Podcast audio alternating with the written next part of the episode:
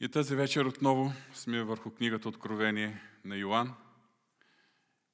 И ще се опитаме да покрием малко повече материал, отколкото обикновено разглеждаме във всяко едно от нашите получения. Тоест ще се опитаме нашето получение тази вечер да покрие повече глави. Това са 8 и 9 глави от Откровението на Йоанн. До сега ние проследихме началото на Деня Господен, на времето на изливането на Божия гняв или Божия съд, както над Израел, така и над цялото греховно човечество. Това време, съгласно пророчество на пророк Данаил за 70-те седмици, се отнася до 70-та Данилова седмица. Период от 7 лунарни години. 7 години по 360 дни. Период от време, който ние наричаме скръпта ако говорим за целия 7 годишен период, а много често го наричаме и с името голямата скръп.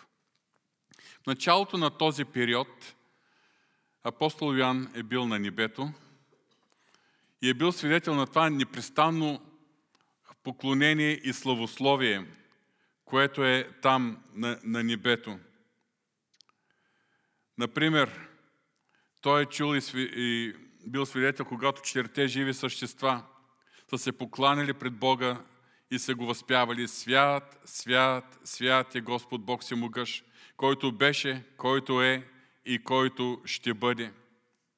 Той е бил свидетел, когато четирите живи същества и 24 четирите старци непрестанно се покланят и величаят Исус Христос. Достоен си да вземеш книгата и да разпечаташ печатите, защото си бил заклан и със своята кръв си изкупил за Бога човеци от всеки род и език, народ и племе. Той е бил свидетел как към тяхното хваление са се присъединили, присъединили и ангелските множества, както е писано десетки хиляди по десетки хиляди и хиляди по хиляди. И са пеели песента Достоен е агнецът, който е бил заклан да приеме сила и богатство, премъдрост, могъщество, почет, слава и благоговение. И към този хор са се прибавили всички Божии творения, и са продължавали да възпяват на този, който седи на престола и на агнеца, да бъде благословение и почет, слава и господство до вечни векове. И в тази небесна атмосфера на славословие и хваление, той бил свидетел как Исус Христос, агнецът, е поел тази книга, която му се подава и е започнал отварянето на печатите. Ние проследихме отварянето на първите шест печата. Както ви казах, има различни мнения относно времетраенето или къде в този 7 годишен период ще съвместят тези 7 годишни печати. Това, което на мен ми се струва най-правдоподобно и това е като мое мнение, е, че тези, отварянето на всеки един печат не представлява определено събитие, а представлява премахването на определена пречка и задръжка от Божия страна, за да се развият е, тези неконтролируеми процеси и в, природата, и в обществото. За този, всичко това, което се случва с отварянето на земте печати, се отнася за целият 7 годишен период. Това не са 7 е, определен брой събития, които се случват в началото, след това да следват други събития. Не, всичко започва още от самото начало и се развива през целия 7 годишен период. Ние знаем, че към настоящия момент, в който живеем, Бог в голямата си милост не само ни дава сила и благодат, за да живеем, но Бог ни предпазва, задържа много неща, които биха се случили, ако не е Неговата защита. Ние сме в една особена Божия защита. Ние вярващите. Освен това, и природата, творението, въпреки че, както казва Словото, цялото творение ожида, стени поради греха, греховността на света, въпреки всичко, Бог задържа процеси и бедствия и допуска до определена граница, която Той преценява. Също така и сатанинското действие, сатанинските активности. Сатана не може да направи нищо повече от това, което Господ му разрешава. И ние вярваме, че в момента ние сме под Божието задържащо действие срещу много неща, които биха се случили, които са негативни. Но заради нас, заради присъствието на църквата на земята, Бог задържа тези неща. Но след като църквата вече бъде отнета, След като мъртви Христос бъдат възкресени, живите бъдем видоизменени, след като всички, които сме повярвали в Исус Христос, вече сме на небето, тогава започва отварянето на печати. Тоест, Господ дига тези задръжки, дига тези бариери и започва да се развиват процеси, които ще траят през следващите 7 лунарни години. Нека да си припомним отварянето на тези печати. При първия печат се появил бял кон. Това означава, нали, е, така, е, аз поделям мнението на тези библейски учители, които е, вярват, че това е появата на Антихрист, който е, идва да като победител, като една обаятелна, световно обединяваща и миротворяща личност.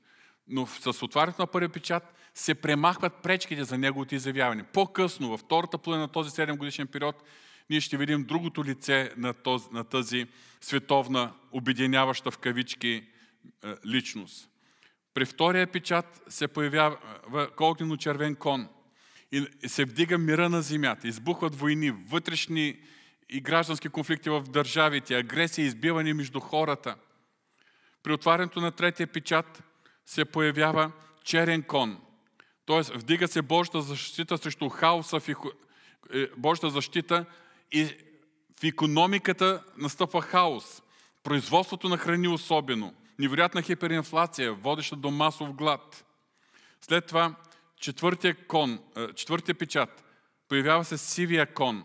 Т.е. вдига се Божията защита срещу преждевременната насилствена смърт чрез меч, глад, мор и зверове, при което в този период, вярвам 7 годишен период, загива една четвърта от населението на земята. При отварянето на петия печат, Йоанн вижда душите на закланите мъченици заради Божието Слово. Тоест, явно, че се вдига Божията защита срещу гонението на тези, които по това време отказват да бъдат лоялни на системата на Антихрист, отказват да приемат неговия печат и неговия белек и решават, отстояват своята вяра в Исус Христос. При отварянето на шестия печат се появяват геологически и космически катаклизми. Дига се Божията задържаща сила срещу грандиозни природни катаклизми. Словото говори за голям трус, планини и острови се вдигат от местата си, слънцето почернява, луната става като кръв, небесните звезди падат на земята. Малко по-късно ще говорим за други подобни бедствия, които е, в следващите глави отново ще срещнем. След отварянето на, шест, на първите шест печата, точно преди да започнат тези бедствия, апостол Йоан е бил свидетел как имало една пауза. Първата пауза. Бог като че ли за още кратко време е задържал събитията, имало специална заповед ангелите да, държат, да задържат ветровете на четирите ветрища, за да може могат да бъдат подпечатани 144 000 евреи, по 12 000 от 12-те израилеви племена. Когато разглеждахме преди две седмици този въпрос, е, предпочитах да не се спирам върху племената. Сега съвсем накратко, за минутка-две, просто една допълнителна информация ще ви споделя. Ние не знаем защо точно изброените племена като списък са малко по-различни от племената, които срещаме в Стария Завет. Например, при изборяването на племената в Откровение липсва племето на Дан, Дановото племе. Не знаем със сигурност, нямаме точна информация от Божието Слово, защо това е така. Обаче ще ви споделя едно предположение. Най-вероятно племето Дан е липсва в този списък, защото виждаме в Стария Завет, че е било изключително податливо и може би най-податливото племе на идолопоклонство. Например, в Второзаконие 29 глава, 18 до 20 стих, без да чета целият текст, се казва Така че да няма между вас мъж или жена, семейство или племе, чието сърце да се отклонява днес от Господа нашия Бог, за да иде да служи на боговете на онези народи. После в 20 стих. Бог няма да му покаже милост, но изведнъж гневът на Господа и ревността му ще пламнат против този човек и всяко проклятие, което е написано в тази книга, ще падне върху него и Господ ще изличи името му под небето. Обаче в Съдии, 18 глава, 30 и 31 стих четем. Тогава Дановите синове поставиха пред себе си изваяният идол. А Йонатан, син на Герсон, син на Моисей, той и потомците му бяха свещеници на Дановото племе до времето, когато земята беше превзета. Така те поставиха изваяният идол, който Михей беше направил и който остана там през цялото време, докато Божия дом беше в сило. Още тогава, по времето на съдиите, по времето на това духовно отпадане, този духовен мрак, който израелтяните допускат да се възцари над целият народ, ние виждаме, че Дановите синове, Дановото племе е било водещо в идолопоклонството и се поставили специален и изваен идол. Но затваряме този въпрос, няма да го коментирам повече. Ние виждаме, че след подпечатването на тези 144 000 евреи, както много библейски учители ги наричат 144 000 евангелизатори, през този 7 годишен период, периодът на скръпта или голямата скръп, апостол Йоанн вижда и едно неизброимо множество цветии, обаче не на земята. Вижда тяхните души там на небето. От всеки народ и от всички племена и езици, чието души идват от голямата скръп и които възпяват Господа. Спасението е от нашия Бог, който седи на престола и от агнец. През този период ние виждаме тази атмосфера, небесна атмосфера, наситена със славословие. Никъде не се казва, че това са песни, но ние с голямо основание може да, да вярваме, че това е небесна музика, небесни хорове, небесно славословие. И небето е изпълнено с този звук на небесна хвала. И точно в тази атмосфера на поклонение и възторг, апостол Йоан е свидетел и на отварянето на седмия печат. Тази вечер ще говорим върху седмия печат и първите шест тръби. Може да отворите своите Библии на Откровение 8 глава, първи стих. И когато отвори седмият печат, настана мълчание на небето за около половин час. Небесно хваление, атмосфера наситена с звук от хоровете на четирите живи същества, 24 старейшини, ангелите, хиляди по хиляди, десетки хиляди по десетки хиляди, светиите, цялото творение, душите на спасените, които идват от голямата скръп. Атмосфера наситена с звук на славословие и изведнъж при отварянето на седмия печат тишина за около 30 минути. Сега, 30 минути забавление минават много бързо. Но представете си 30 минути, ако трябва да изчакаме в пълна тишина. Предполагам, че на всички ще ни се бидат твърде дълги тези 30 минути. Това е било едно мълчание, една тишина в трепетно очакване на това, което предстои. Втори стих. Тогава видях, че на седемте ангела, които стояха пред Бога, бяха дадени седем тръби. Тоест, седмият печат отваря възможността за седемте тръби, които се раздават на ангелите. Както ще видим след малко, те също оповестяват различни бедствия като израз на Божия съд над греховното човечество. Но преди да затръбят тръбите, се случи още нещо. Трети и четвърти стих. И дойде друг ангел и застана пред ултара, като държеше златната кадилница. На него бе даден много тамян, за да го прибави към молитвите на всички светии на златния ултар, който беше пред престола. А кадилният дим се издигна от Бога, от ръката на ангела, заедно с молитвите на светиите. А кадилният дим се издигна пред Бога от ръката на ангела, заедно с молитвите на светиите. Много е вероятно тук да става въпрос за същите светии, които видяхме при отварянето на петия печат. Тогава чета 6 глава, 9 до 11 стих. Като отвори петия печат, видях под ултара душите на онези, които, бяха, които са били заклани за Божието Слово и за свидетелство, което, свидетелството, което опазиха. И те викаха, викаха с висок глас. До кога, Господарю, святи и истини, няма да съдиш и да въздадеш на живеещите по земята за нашата кръв? И на всеки от тях бе дадена по една бяла дреха им бе казано да си почиват. Спирам прочета до тук. Това се случва след грабването на църквата. Ние, спасените чрез вяра в Исус Христос, вече сме в небесната слава. Ние вече имаме своите възкресенски тела. Не се отнася за нас. Но тук на земята по това време, както казах преди малко, ще има хора, както от юдеите, които ще останат верни на Словото. Така ще има и от всички народи, юдеи и езичници, които ще вярват и ще останат верни и лоялни на Агница. По-късно ще видим и ще, ще коментираме тези думи. А те го победиха чрез кръвта на агнето и чрез силата на тяхното свидетелство. С други думи, това са така наречените светии от времето на скръпта. Има един термин, който е влезъл в богословската литература на английски Tribulation Saints, т.е. светиите от скръпта. Това са хората, които не са били лоялни на Антихрист, но са останали верни на Бог. Заради това те са били убити. Техните души се приемат горе в небето, докато настане денят и часът за тяхното възкресение.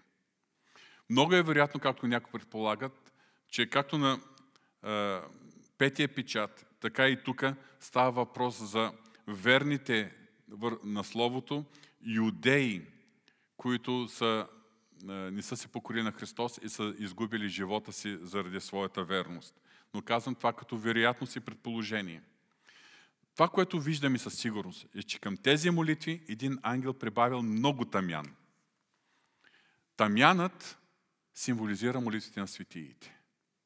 Един ангел прибавя много талант, като че ли по особен начин, духовен начин, засилва силата на молитвата. Това дава основание на някои библейски тълкователи, включително единият, с който аз така се справям и търся да разбирам тези текстове преди да дойде времето да ги споделям с вас. Той предполага, че това е ангелът Господен от Стария Завет. Самият Исус Христос, който е и първосвещеник, и ходатай. Защото неговата първосвещенска молитва, мисия е точно тази. Да бъде нашият първосвещеник, за да могат нашите молитви да имат сила, присъствието на Господа. Но това е единично тълкование. Не го срещам между всички библейски учители. И тук вече виждаме как това мълчание се нарушава. Пети стих. И ангелът взе кадилницата, напълня с огън от ултара и хвърли огъня на земята. И последваха гръмове и гласове, светкавици и трус. Явно е, че поради огъня и тамяна в кадилницата, т.е. поради молитвите на светиите и ходатайството на Исус Христос, ако приемем, че това е точно така, на земята започват събития, които представляват Божието възмездие за греха на света, за жестокостта и за избиваните на Христовите верни последователи. Шести стих. И седемте ангела, които държаха седемте тръби, се приготвяха да затръбят. Ако ние разглеждаме отварянето на първите шест печата като премахване на Божията задръжка, като вдигане на бариерата, като освобождаване на спирачките, задръжката, която Бог възпира злото, то отварянето на седмия печат поставя началото на истинските природни бедствия и катаклизми, които следват звука на тръбите. Тоест, тук виждаме началото вече на Божията активна намеса, за да съди света. Осми стих.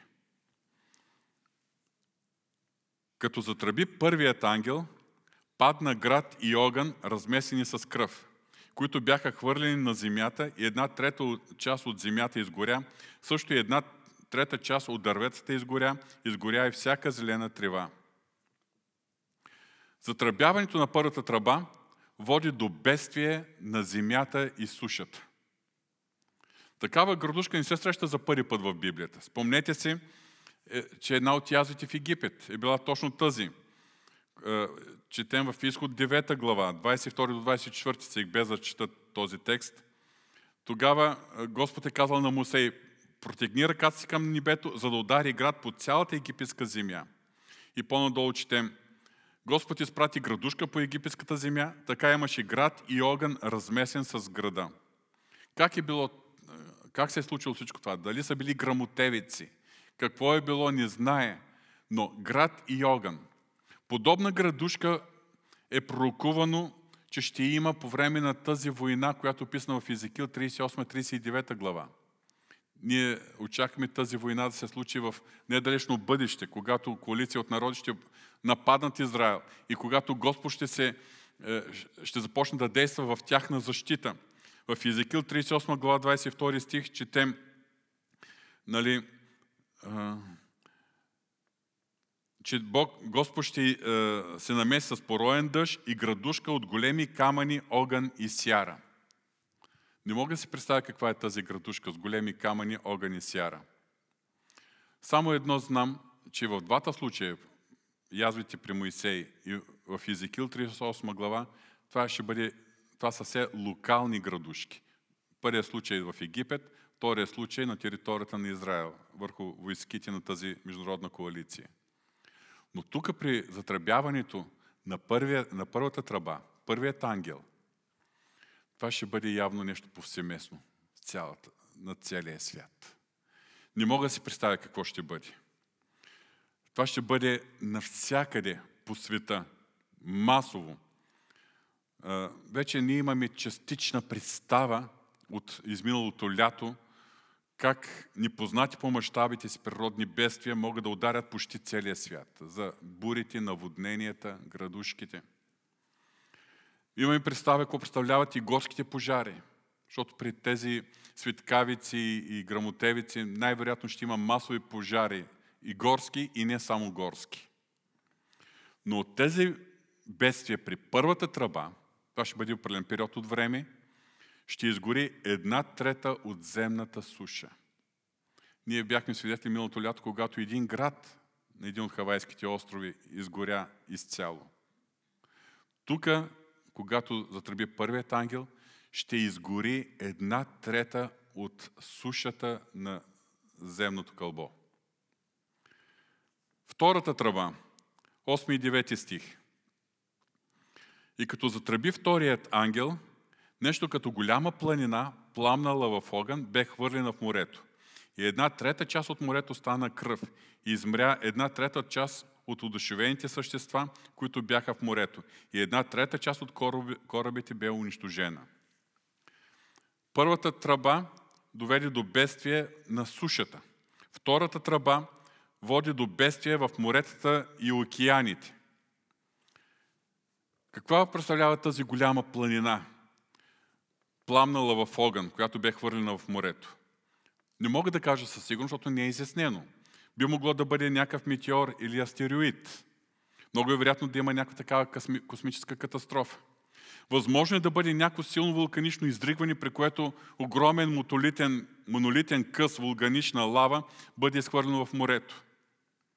Може да бъде и силен ядрен взрив, който ще предизвика както отравяне на водите, на моретата и океаните, така и силни вълни цунами. Казано е само, че в резултат от това бедствие една трета от водата в моретата и океаните ще стане кръв. Не знае дали става въпрос буквално, че ще има много кръв в пролята човешка кръв или животинска кръв в моретата или океаните, или просто ще бъдат отцветени по някакъв начин в червено. Но подобно бедствие имало и по време на язвите на Моисей. В изход 7 глава 19 до 21 стих. Обаче пак локално. Това ще бъде повсеместно една трета от моретата и океаните. И не само това, но ще бъдат унищожени една трета от рибите и другите морски животни. Представете си как ще отрази това на поминъка на хората, които се издържат от лов и риболов, лов на риба и на други морски е, животни. Ще бъдат унищожени една трета от корабите, вероятно от огромните вълни, цунами, които ще бъдат предизвикани е, при тази тръба. И всичко това ще се отрази изключително тежко на световната економика.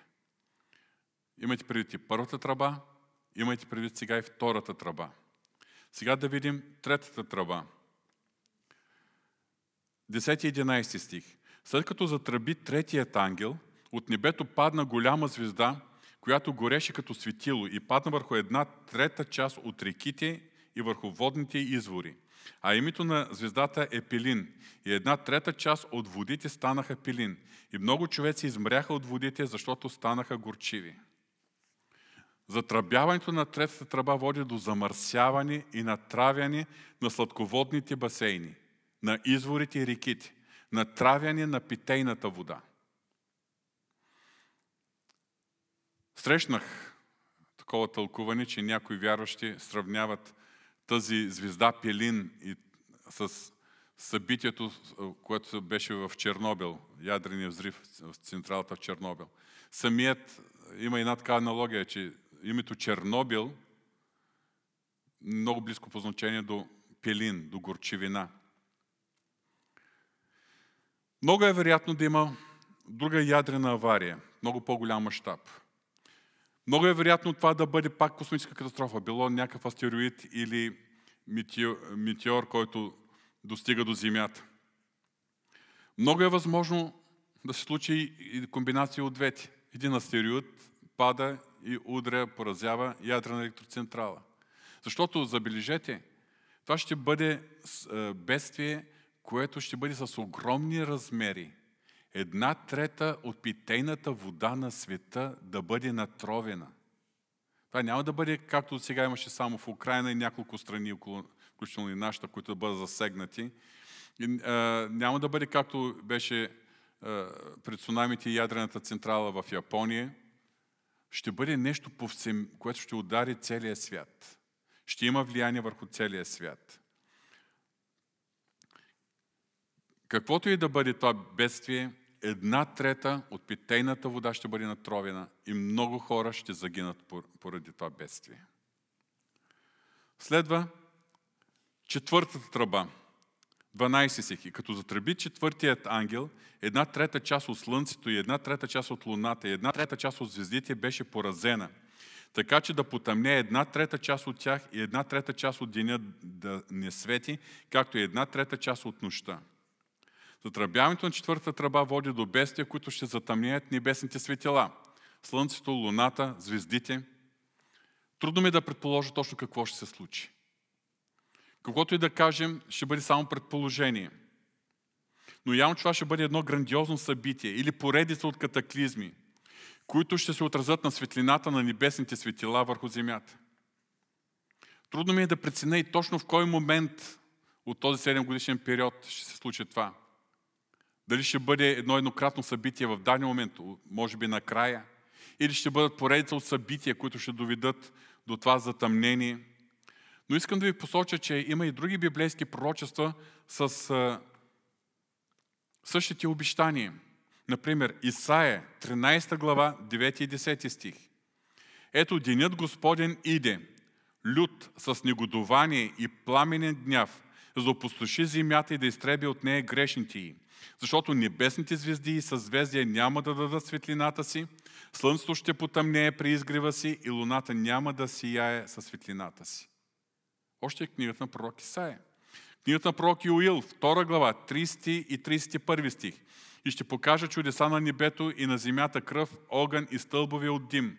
Слънцето ще се превърне в тъмнина и луната в кръв, преди да дойде великият и страшен ден Господен. И сам Исус Христос е дал подоб, такова пророчество в Матея 24 глава 29 стих. А веднага след скръпта на онези дни, слънцето ще потъмнее, луната няма да даде светлината си, звездите ще падат от небето и небесните сили ще се разклатят. Нека се припомним, че аналогични бедствия са описани при отварянето на шестия печат. Чета текста от Откровение 6 глава 12 до 14 стих. И видях, когато отвори шестия печат, че стана голям трус. Небето почерня като вретище от козина и цялата луна стана кръв. Небесните звезди паднаха на земята като смокиново дърво, разклащано от силен вятър. Хвърля неозрелите смокини. Небето бе отместено като свитък, когато се навива, и всички планини и острови се вдигнаха от местата си. Не знае какво точно ще се случи. Но знае, че това ще бъде нещо грандиозно. Нещо, каквото светът не е виждал. Сега, аз мога да ви дам в момента информация за едно от най-големите бедствия в историята, поне писаната история, откакто се води е, запис на събитията. През 1815 година е изригнал вулканът Тамбора на остров Сумбава в Индонезия. Самото изригване е траяло 10 дни, от 5 до 15 април. Това е най-голямото вулканично изригване, познато в историята.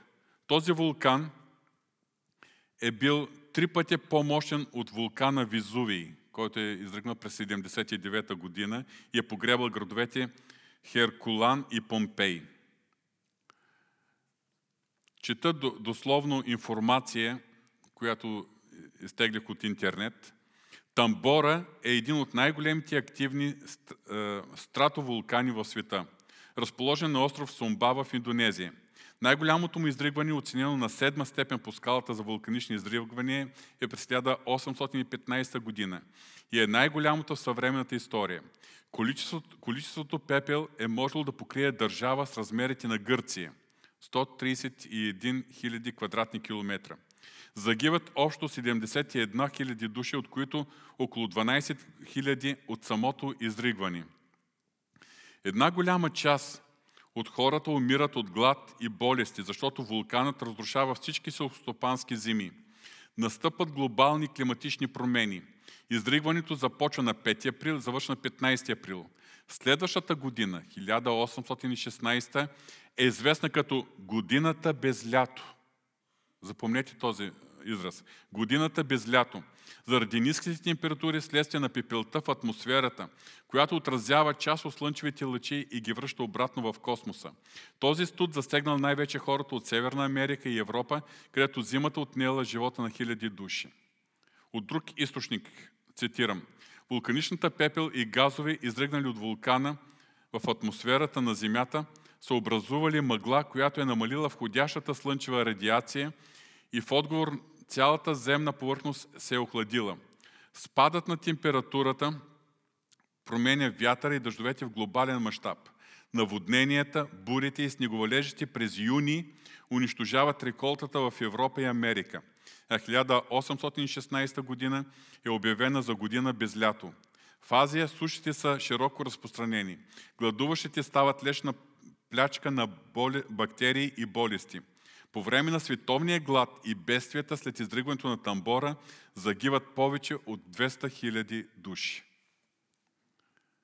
Сега представете си не една тамбора, а множество такива вулкани, вулканични изригвания. И всичко това може да се случи. Едновременно ще бъде затъмнено Слънцето, Луната, звездите, едновременно с това климатичните промени и всички други бедствия, които съпровождат е, тези изригвания. След затръбяването на четвъртата тръба се случва нещо странно на небето. 8 глава 13 стих. Тогава видях един орел, който летеше сред небето и казваше с висок глас. Горко, горко, горко, на земните жители поради останалите тръбни гласове от тримата ангели, които още има да затръбят. До тук затръбиха четири ангели. Обаче остават още трима. Тези думи на Орела, горко, горко, горко на земните жители, поради останалите тръби, показва, че затръбяването на останалите три тръби ще причинят многократно по-големи щити, бедствия и болка на земните е, жители. Достигаме до пет тръба. Това е вече 9 глава, от 1 до 6 стих. Забележете, че от първа до четвърта тръба описанието беше по едно-две стихчета. Тук всичко, което се случва с петата тръба, вече включва един доста по-голям е, текст от Божието Слово. От 1 до 12 стих. Ние започваме с първите 6 стиха. След като затръби петият ангел, видях една звезда паднала на земята от небето, на която бе даден ключът на бездънната пропаст. И тя отвори бездънната пропаст, и дим се издигна от пропаста, като дим от голяма пещ. И слънцето и въздуха потъмняха от дима на пропаста. И от дима излязоха скакалци по земята. И им бе дадена сила, която е силата, която имат земните скорпиони. Но им се каза да не нанасят вреда на земната трева, нито на каквото е да била зеленина, нито на някакво дърво, а само на тези хора, които нямат Божия печат на челата си. И им бе позволено да не убиват тези хора, а само да ги мъчат пет месеца. И мъката им беше като мъка от скорпион, когато ожили човека. През онези дни човеците ще потърсят смъртта, но никак няма да я намерят. И ще пожелаят да умрат, но смъртта ще побегне от тях. Затръбяването на първата тръба води до бедствие на земята и сушата. Затръбяването на втората тръба води до бедствие в моретата и океаните. Затръбяването на третата тръба води до замърсяване на питейната вода, сладководните извори и реки. Затръбяването на четвъртата тръба води до бедствия, които ще затъмнят небесните светила, слънцето, луната, звездите. Затръбяването на петата тръба води до язви и мъки на всички хора, които нямат Божия печат. Обаче забележете, първите четири тръби, когато затръбяват, бедствията са проректувани отгоре. Обаче при петата и шестата тръба, както ще видим след малко, се случва нещо, при което бедствията са причинени от силите на тъмнината. При затръбяването на петата тръба, ние виждаме, че били освободени демонични сили от бездънната пропаст, или както на много места в Библията се използва термина бездната. Къде сме срещали този термин бездната? Например, спомняте ли си, че при, когато Исус Христос се е срещнал с Гадаринският беснуем, в когото е имало легион бесове, те молили Христос да не ги изпраща в бездната и пускали специално разрешение, за да влезат в стадото свине. Предполага се, и много така библейски учители твърдят или предполагат, че бездната това е местообиталище на тези демони в настоящето време. За бездната четем и в тази история, която Христос е разказал за Лазар и Богаташ. Богаташът на огън в мъки. Бедният Лазар, там където е Авраам и старозаветните светии. Но между едните и другите имало голяма бездна – в бездната ще бъде окован и хвърлен Сатана през време на хилядогодишното царуване на Исус Христос. И ние сега прочетохме. За като затръби петият ангел, видях една звезда, паднала на земята от небето, за която бе даден ключът от бездънната пропаст. И тя отвори бездънната пропаст. Вярвам, всички вече сме убедени, че това не е просто звезда, метеорче, метеорит, астероид или нещо, някакво космическо тяло. Защото на нея бе даден ключ от бездънната. Тя отключва. Това е личност. И дим се издигна от пропаста като дим от голяма пеш и слънцето и въздухът потъмняха от дима на пропаста. Много е вероятно тази звезда, на която е бил даден ключът от бездънната пропаст, да бъде същият ангел, за който четем непосредствено след второто пришествие на Исус Христос в Откровение 20 глава, 1 до 3 стих. И видях, че на небето слизаше един ангел, който държеше в ръката си ключа от бездънната, бездната и една голяма вирига. Отново ангел, ключ, бездна. И той лови змея, древната змия, която е дявол и сатана, и го върза за хиляда години. И като го хвърли в бездната, заключи я и запечата над него, за да не мами вече народите, преди да се свършат хилядата години, след което той трябва да бъде пуснат за малко време. Тук виждаме, че в резултат на отварянето, отключването на тази бездна, се е появил голям дим и са се появили множество скакалци. И аз считам, че консенсусно мнението на библейски учители, поне тези, които чета, че това не са физически скакалци. Физически скакалци са малки, те са на ята. Да, много неприятни, много така стресиращи, но те се хранят с тривите, с листата на дърветата а на тези скакалци просто им било забранено да не повреждат нито тревата, нито дърветата, никаква зеленина. Те трябва да повреждат единствено и да измъчват единствено хората в разстояние на 5 месеца. И то тези, които нямат Божият печат на челата си. Сега, разбираме ли какво означава Божията защита? Днес ние, в настоящото време, имаме Божия печат, Святия Дух. Ние сме запечатани. Ние сме под особен имунитет, ако използвам този съвременен израз. Ние сме под особената Божия защита. Никой и нищо, нито дяволът, нито какъвто и да е демон или сили на тъмната, не могат да направят нищо повече, освен това, което Бог им позволи или ако ние им отворим врата, им дадем възможност да доминират нашия живот. В случая тези 144 хиляди, които са подпечатани, те ще бъдат защитени. Всички други хора ще бъдат мъчени. И мъките ще бъдат като ожилването от скорпи.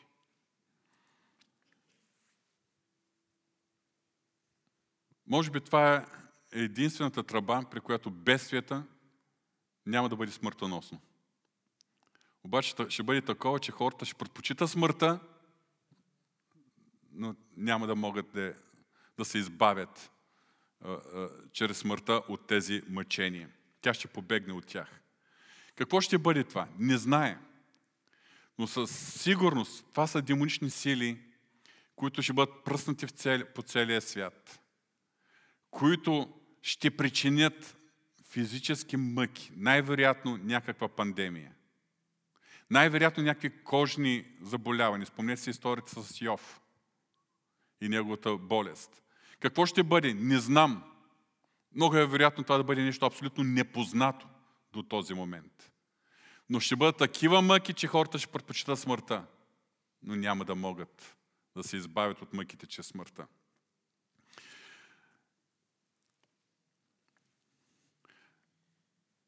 Разбирането, че тези скакалци не са обикновено, се потвърждава и от тяхното описание, 7 до 10 стих.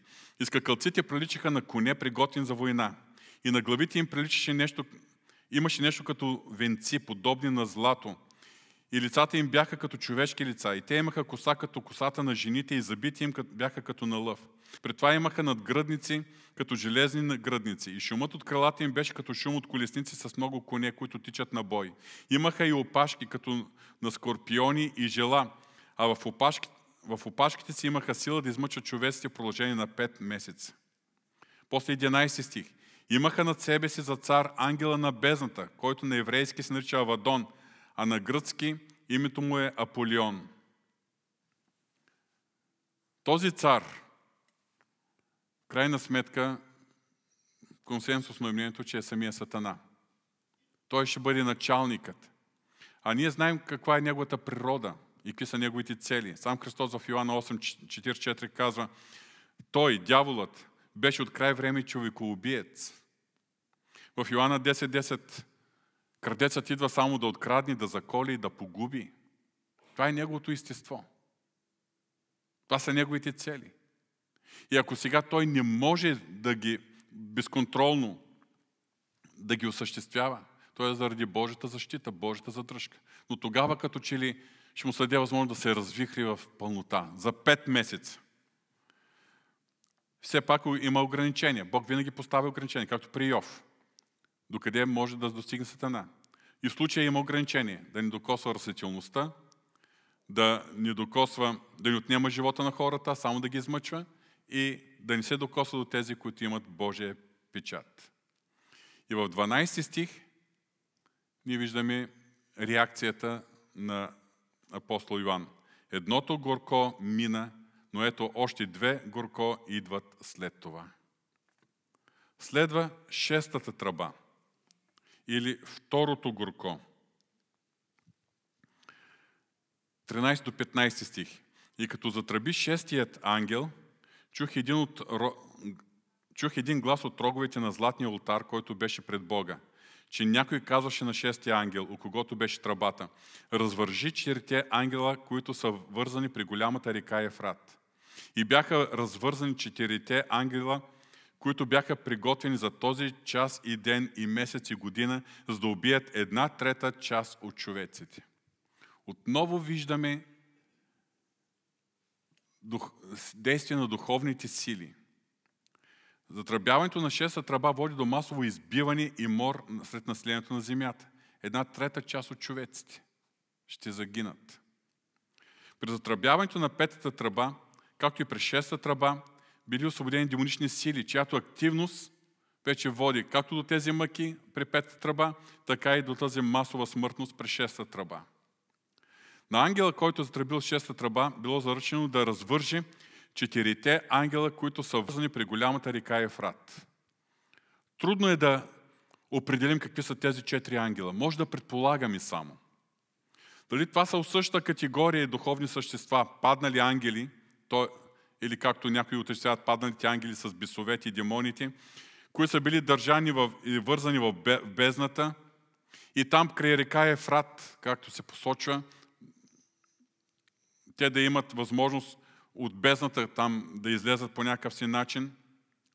Или това са друга категория ангели, например бесовете и демоните са били освободени от бездната при петата тръба, но сега били освободени ангели, които са били вардени за този ден и час.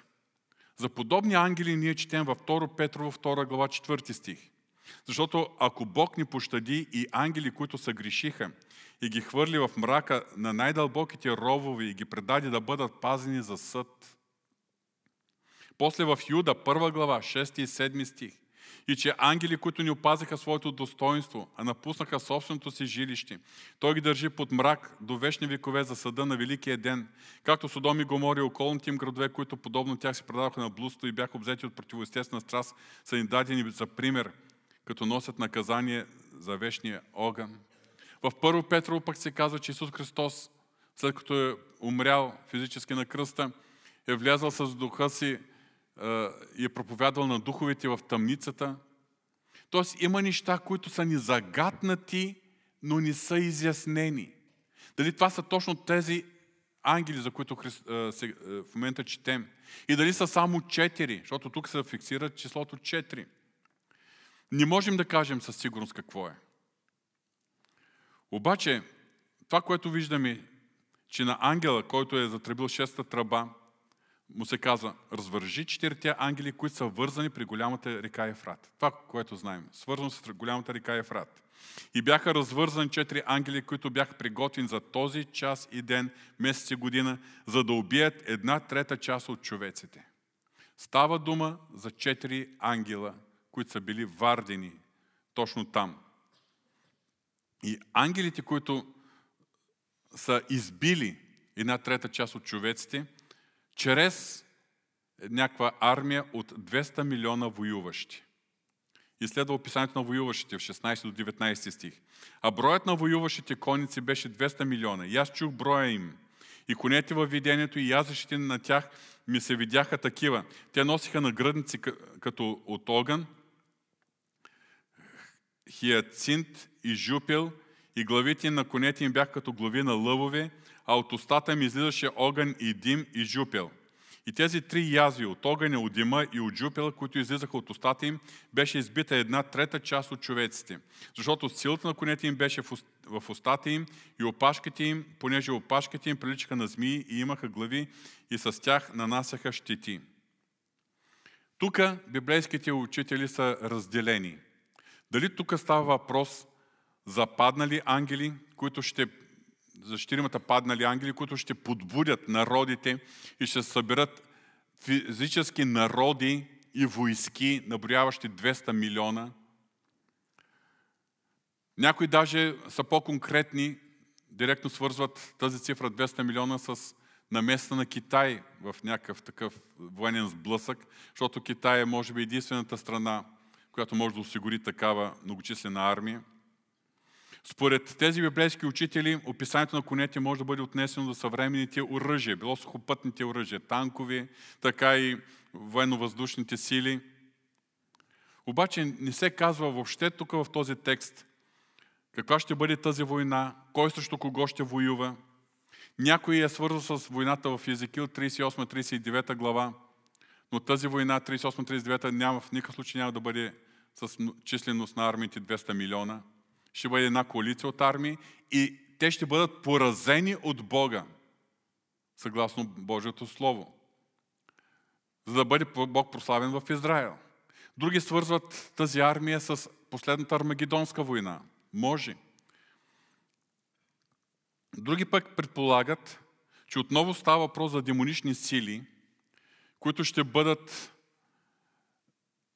които ще бъдат предвождани от тези четирима ангели и те ще предизвикат масови страдания и смърт. Как ще стане това? Не знаем. 9 глава 18 стих четем. От тези три язви, от огъня, от дима и от жупела, които излизаха от устата им, беше избита една трета част от човеците. Дали тук става въпрос буквално за огън и жупел, т.е. горещина? Или това са символи на оръжията или язвите, които ще бъдат нанесени, също не мога да кажа със сигурност.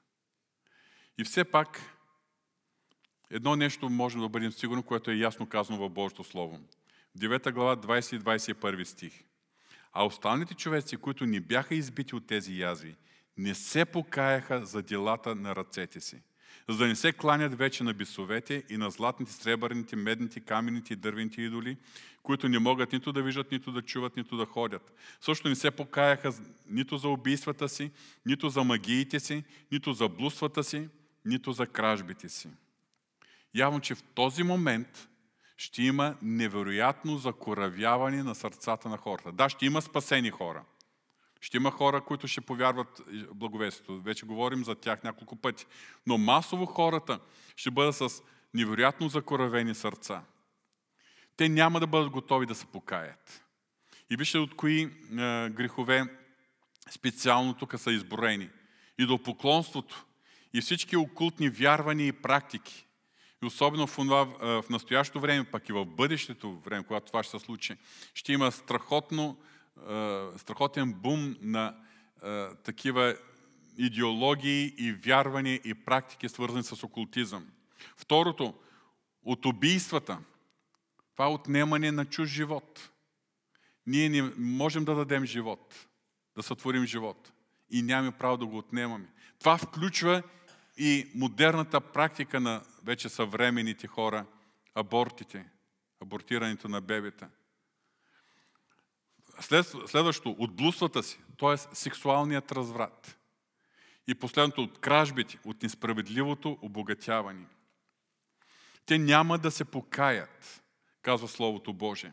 Нека се припомним, че най-вероятно много от хората, включително те, които не се покаиват и закоравяват сърцата си, ще имат ясното разбиране, че вече е времето на Божия съд. Ще са изправени пред лицето на живия Бог, съдията на цялата Вселена. Нека се припомним какво беше записано при отварянето на шестия печат, в 6 глава 15 до 17 стих.